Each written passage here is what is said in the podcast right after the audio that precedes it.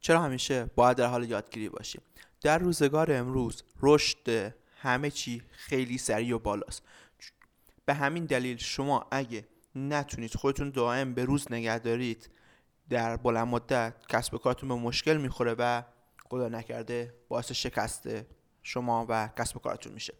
برای همین برای اینکه از دنیا عقب نمونید برای اینکه از جدیدترین متد نظریا کلی موارد تکنولوژی و عقب نمونید.